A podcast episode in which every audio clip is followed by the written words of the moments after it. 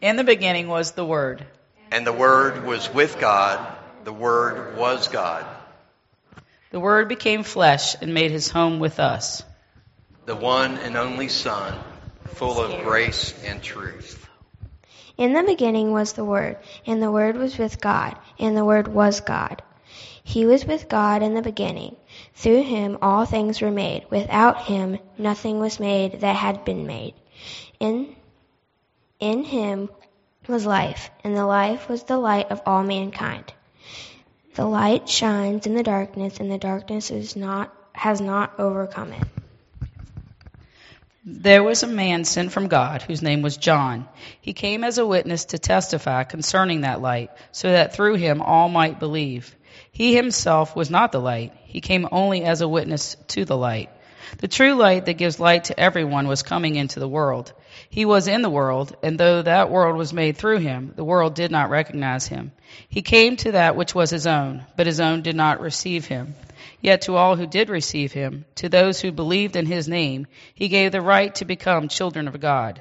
Children born not of natural descent, nor of human decision, or a husband's will, but born of God. The Word became flesh and made his dwelling among us. We save his, seen his glory, the glory of the one and only Son, who come from the Father, full of grace and truth. Have you ever wandered into a pitch dark room with your arms outstretched trying to find the light switch? Perhaps you've tripped over something, stubbed a toe, bumped into a wall.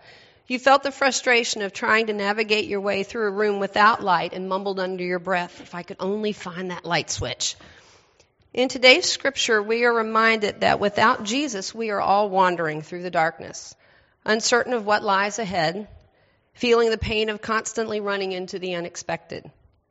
Jesus came into this world as God's spotlight to show us the way back home through a world where sin casts a long shadow. In the person of Jesus Christ, we see God's grace and truth in all its glory. Through him, we become children of God and brothers and sisters in Christ. On this first Sunday in Advent, Jesus invites us all to receive him as Savior and Lord and the light of our lives. Amen.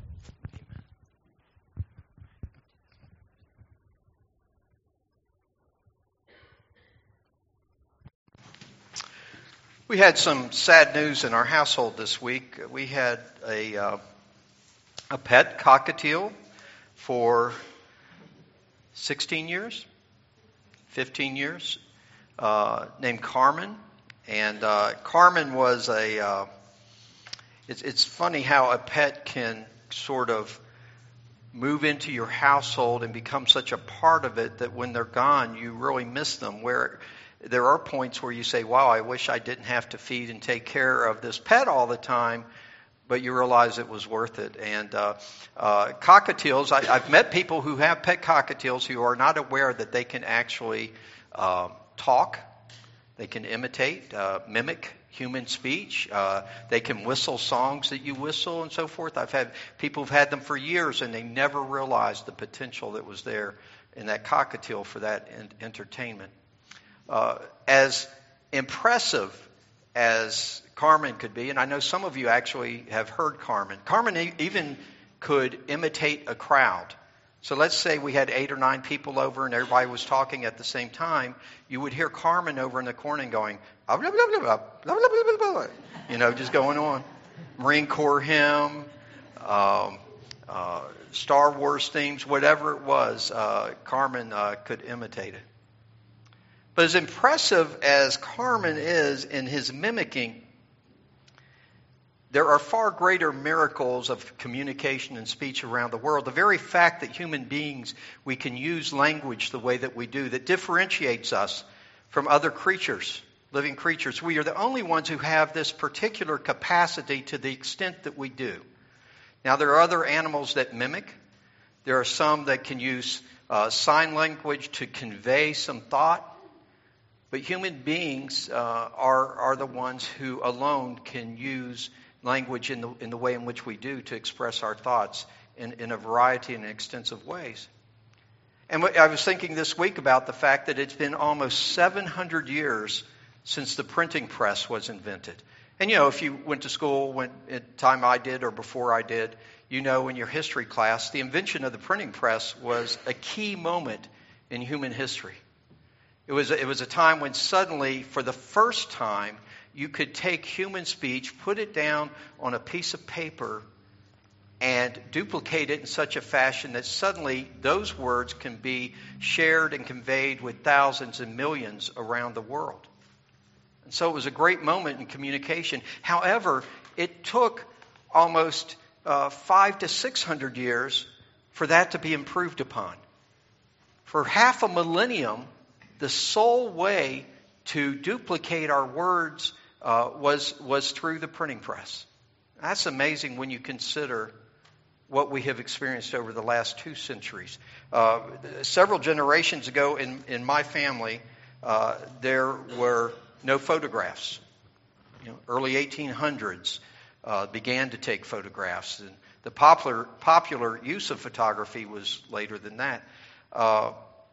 No transmission of radio waves, no telegraph or telephone. You know the old joke?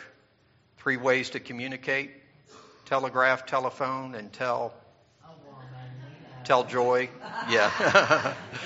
you know? That sounds such a, like such an antiquated joke, doesn't it anymore? It wasn't when I was a kid, but it is now because telegraph, who in the world uses the telegraph? And telephones, in the sense of the way, what, way we used to use them, are, are out the door too.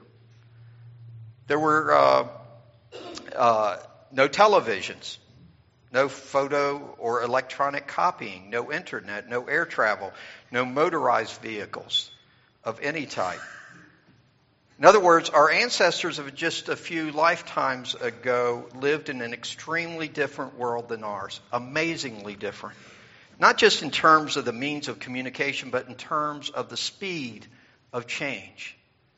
If you went back and tried to use your first cell phone, let's say uh, cell phones are really coming into vogue, maybe 20 years, I'm stretching that back a little bit, but you know, the very early ones. You ever watch a movie on TV now, one of these movie, old, old movies from the 80s or 90s where they've got the car phone and the guy picks up the big clunky car phone? And that, and that was so impressive back when that movie first came out. And then you think back on your flip phones and everything, and you think what these smartphones can do today, and uh, that they take the place of uh, the GPS and the and the cameras and every, everything they can do. And we're not at the end of it. Things are going to keep changing at a very rapid pace, and it's hard to keep up with all that.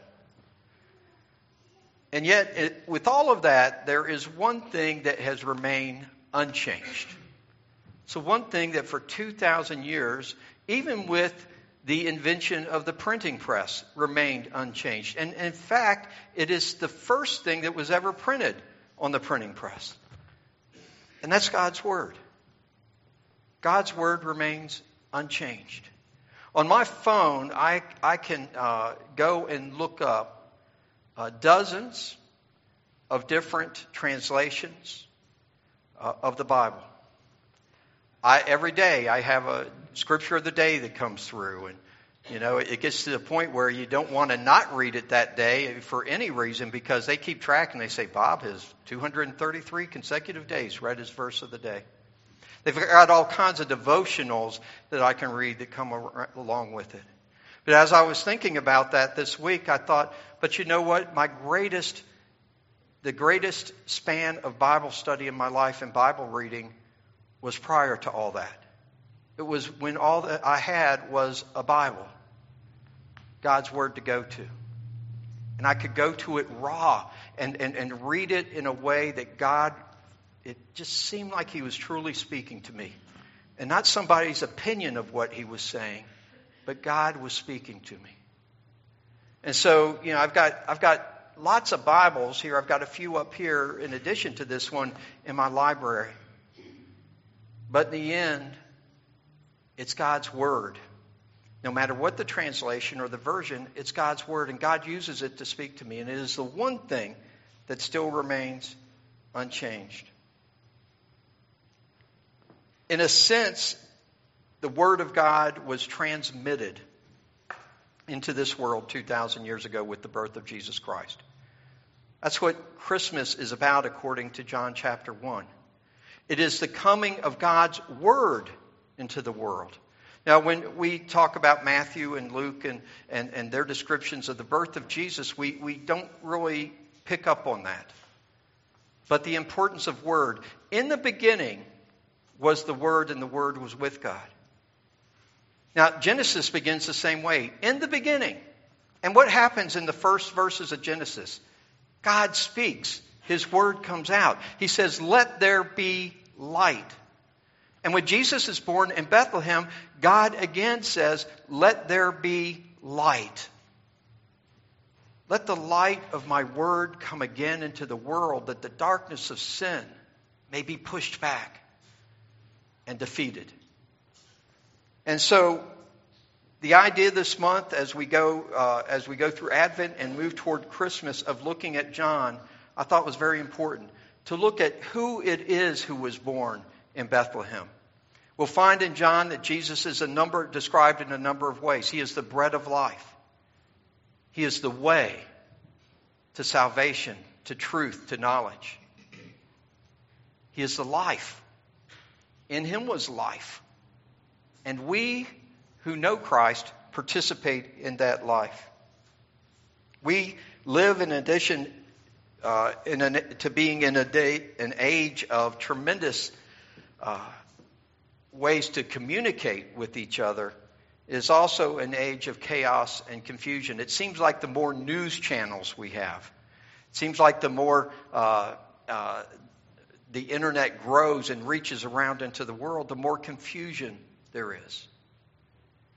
And according to Scripture, it's very simple to understand why. Because it's fallen human beings who are communicating. We're searching for just the right words to convince others, but others shout back over us and they don't hear our words. We're in an age where we talk about fake news. But it seems like nothing is truly true. We're not sure who to trust, who to believe. And I think that's good for the Christian to understand that. I think it's good for us to understand that the only one who truly can tell us what life is about and what the goal of our life should be, even what our goal as a nation should be, is God through His Word. So as we go uh, through uh, John, the first chapter here in these 14 verses over the next few minutes, I want you to be uh, keenly aware uh, and pick up in here about just how important it is that we understand what it means that the Word was born in Bethlehem. Because we have, I think, uh, in our culture, we have come to a point where we don't trust any word. But I want you to know you can trust the Word of God. We even have sayings that say this. Uh, uh, you know, put your money where your mouth is. In other words, yeah, talk is cheap, but uh, put something there to prove to me that you're that your words are worth something, or a picture is worth a thousand words. I don't believe that. I don't believe that, uh, that saying. Never had. I think that a thousand words of truth from the Bible are worth a million pictures. The fact of the matter is, what makes that saying even stranger is that what do you do when two people are looking at a picture together? You start talking about the picture. You start using words to describe it, to interpret it.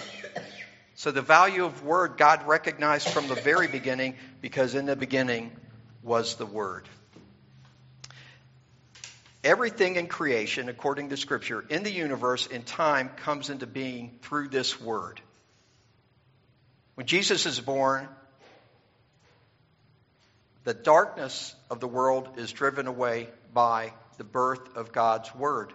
And it is his words in the Gospels today that continue to move that darkness away in our lives. The Word was with God, the Word was God. Jesus is God as the Son is in the Father, the Father is in the Son, and the Spirit fully inhabits both.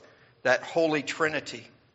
In, in Colossians, uh, the first chapter, it says that Jesus is the image of the invisible God, the firstborn of all creation. For by him all things were created in heaven and on earth, visible and invisible, whether uh, thrones or dominions or rulers or authority. All things were created through him and for him. And he is before all things, and in him all things hold together. Now, it's very common, even in seminaries, to hear preachers talk about how, well, uh, we have to be very careful when we're with other people to talk about Jesus as the only way. I remember an extensive discussion in a class where people argued about is he truly the way, the truth, and the life, or the only way, the only truth, the only life? And many of the people in the class said, no, he isn't. That God works through various religions and people to bring his truth into the world and so forth. And I would sit there and going, wait, are you reading the Bible? And what I would find out is they didn't really trust the Bible. They really didn't believe the Bible as God's Word. And yet the Bible over and over testifies to its reliability. Uh, 1 Peter 1.25 says, But the word of the Lord endures forever. People will say, well, it may have been good 2,000 years ago, but it's no longer relevant today. But Peter says the word of the Lord endures forever. And this is the word that I preach to you. 1 Thessalonians 2:13 says, "We also thank God continually because when you received the word of God which you heard from us, you accepted it not as human word, but as it actually is, the word of God, which is indeed at work in you who believe." Not only is it word to, that you hear, but it is word that becomes actively working in you if you believe. 2 Timothy 2:15 says, "Do your best to present yourself to God as one approved, a worker who does not need to be ashamed and who correctly handles the word of truth." Do you notice here in all these scriptures and I could go on with dozens more that the word is the central point of our faith? Handling that word, sharing that word is the central point of our faith. There's an old saying that people will quote St. Francis of Assisi and say, and, and I'll see this all the time, and I understand the sentiment and what's behind it but it's misinterpreted. And in fact, St. Francis never said it. you know, every, every, every scholar will say he never said that, and they'll trace the origin back uh, to someone else. Uh, St. Francis, actually, according to, to the contemporaries of his time who wrote about him, was on a par with Billy Graham in his preaching. Uh, we think of him as someone who was just out there being kind to the birds, but St. Francis was about preaching the gospel and he did that with words. But the idea uh, of the saying is that, that preach the gospel at all times, and when necessary, use words. Meaning, the primary way to preach the gospel, the best way, is not with words, but with your actions. But if you think about that for a moment, if I come over and, uh, uh, you know, I, I give Roz a glass of water and I don't use any words, what's her interpretation of my act? How does she interpret that? Well, she might interpret it in several different ways. She might say, well, he had some extra water laying around and it probably was old and dust had gotten into it and he wanted to get rid of it, so he handed me the water. You know, or he might, she might just say, well, he's a nice guy. Wasn't that nice of him? But where is God glorified in that act? Unless there are words accompanying it to give credit to God for the act, to say, I do this because Jesus has told me this is how I should act. I do this because I follow one who himself was kind and shared.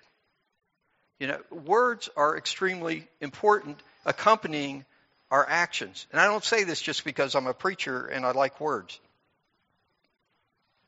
It comes on down and it, tells us that uh, in him was life, and that life was the light of all mankind. Our life is in and from and in Christ, and when he, our life is, and when our life is in Him, then our lives become a light to others. I, I know that's a lot of words crammed together really quickly, but if our life is in Jesus Christ, the light comes naturally. We don't have to turn it on. We don't need a switch to turn it on. The light will come through. And I think a lot of us as Christians, we don't really understand that. We don't understand the idea of living into Christ. And I'll tell you this that doesn't happen unless you're associated with His Word. It's when you are in His Word and God begins to speak to you through that. It's when you're praying in His Word It's when his words become uh, have a depth of meaning to you far beyond the surface that you be, can begin to shine and live in him. And will you, when you'll have the strength of those words to guide you through the hard times and the times of temptation. You know, the Bible is full of warnings about how we use words. James talks about what a little fire is. The tongue, it, you know, can, can ignite a forest fire. Uh, uh, you know, we see this in our contemporary life where somebody says something and immediately the media and everybody are jumping on it. What an insensitive thing to say. Uh, recently, the uh, Washington Redskins, just the past uh, week or so, uh, picked up uh, from the San Francisco 49ers on waivers. They had gotten rid of this guy, a linebacker, because he had uh, uh, committed some. Uh, he had been abusive towards a woman, and it was on a video at a at a hotel, and he had he had abused her. It was a terrible thing, and the 49ers said, "You're gone." Well, who picked him up? The Washington Redskins. And then, in trying to explain to the press why they were justified in doing this, they said, uh, one of their spokespersons said, and I, I won't mention his name to protect his lack of thought around this as he said it. He said that what this guy did was small potatoes. He minimized it. You know, two words, small potatoes. Words have power. Words have not just meaning, but they have power to change, uh, to, to take uh, a direction, uh, a current that was going in one direction, and to completely turn it around. And we've seen that over and over in our nation's life. So why can't the Word of God, the Bible, do the same thing? Why can't it change our lives? Why does it not have the power to do that? And it tells us that there was a man who came from God, sent from God, whose name was John. He came as a witness to testify concerning that light, so that through him all might believe. He himself was not the light, he came only as a witness to the light, just as you and I are witnesses to that light. The true light that gives light to everyone was coming into the world. He was in the world, talking about Jesus, and though the world was made through him, the world did not recognize him. Isn't that an amazing thing? Can you imagine as a parent if one day you visited your children at their home, they're adult children now, and they said, you know what? I'm not sure who you are. I don't recognize you. Jesus, through whom all of us have been made, Jesus, who was there at the very beginning, comes into this world, and we are so deep into our sin and into our narcissistic lives that we don't even recognize him. And that continues on today. And we ignored him also in the sense that I think this is this is the case for a lot of folks. Uh, you ever see the old Western movies where the guy comes into town, and maybe he's a good guy or maybe he's a bad guy. It doesn't matter. He's a stranger.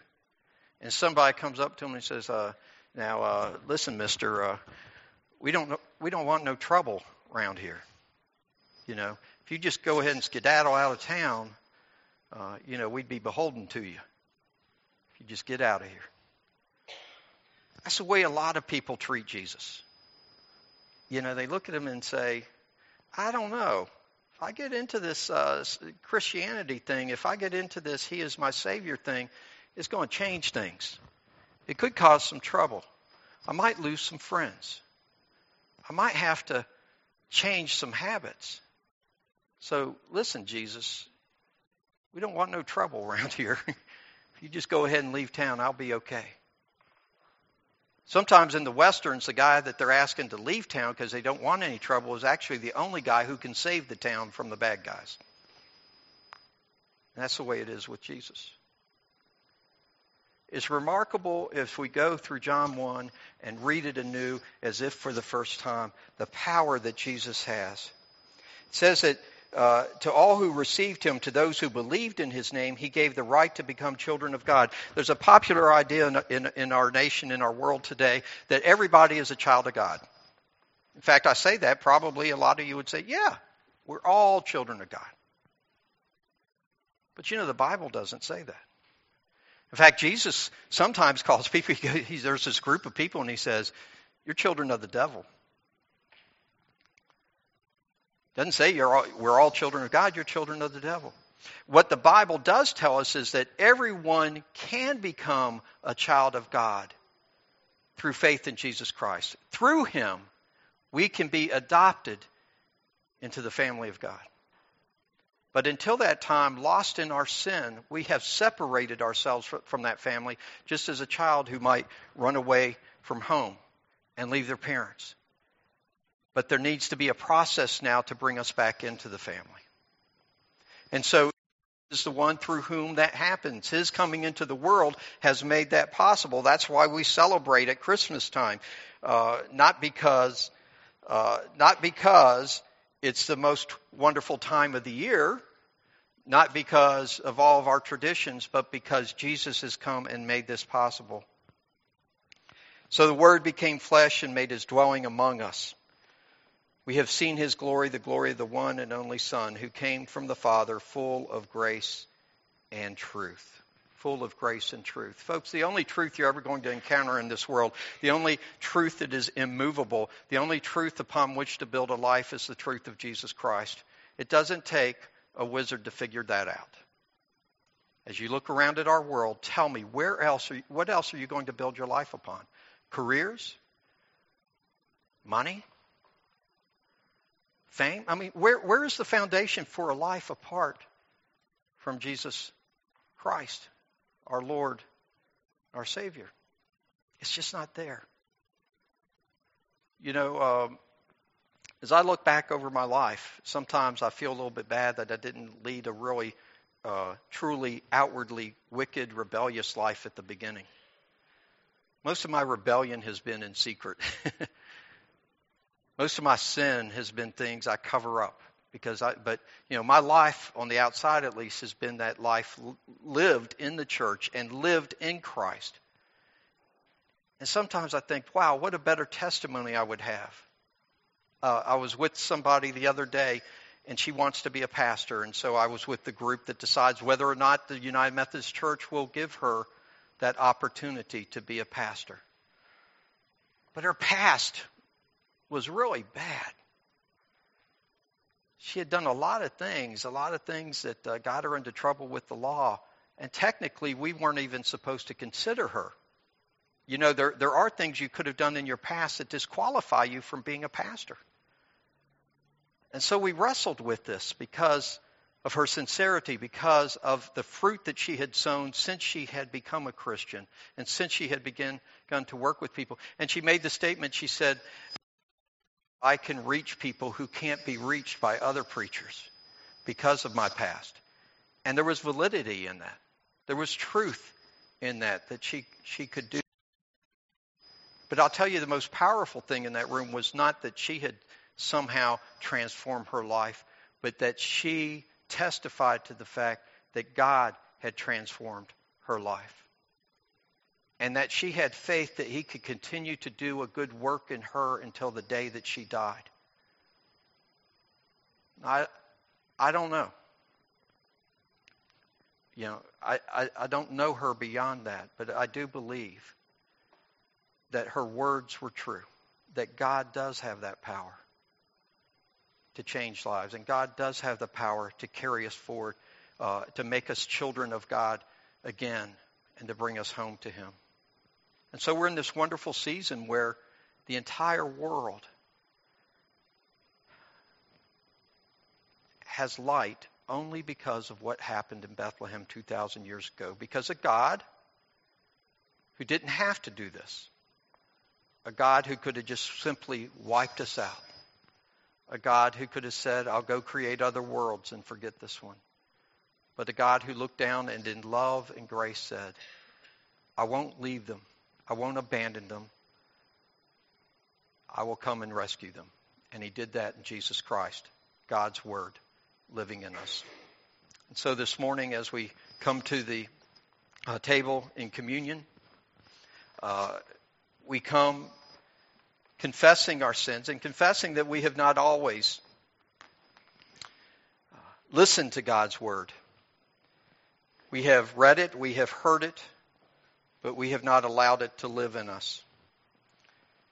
And so we come together on page, in page 12 in our hymnals and we hear the invitation.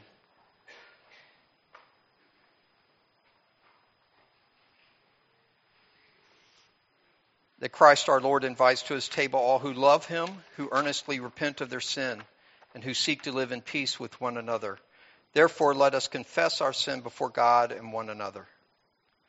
Merciful God, we confess that we have not loved you with our whole heart. We have failed to be an obedient church. We have not done your will. We have broken your law. We have rebelled against your love. We have not loved our neighbors, and we have not heard the cry of the needy. Forgive us, we pray. Free us for joyful obedience through Jesus Christ our Lord. Amen. Let us pray in silence.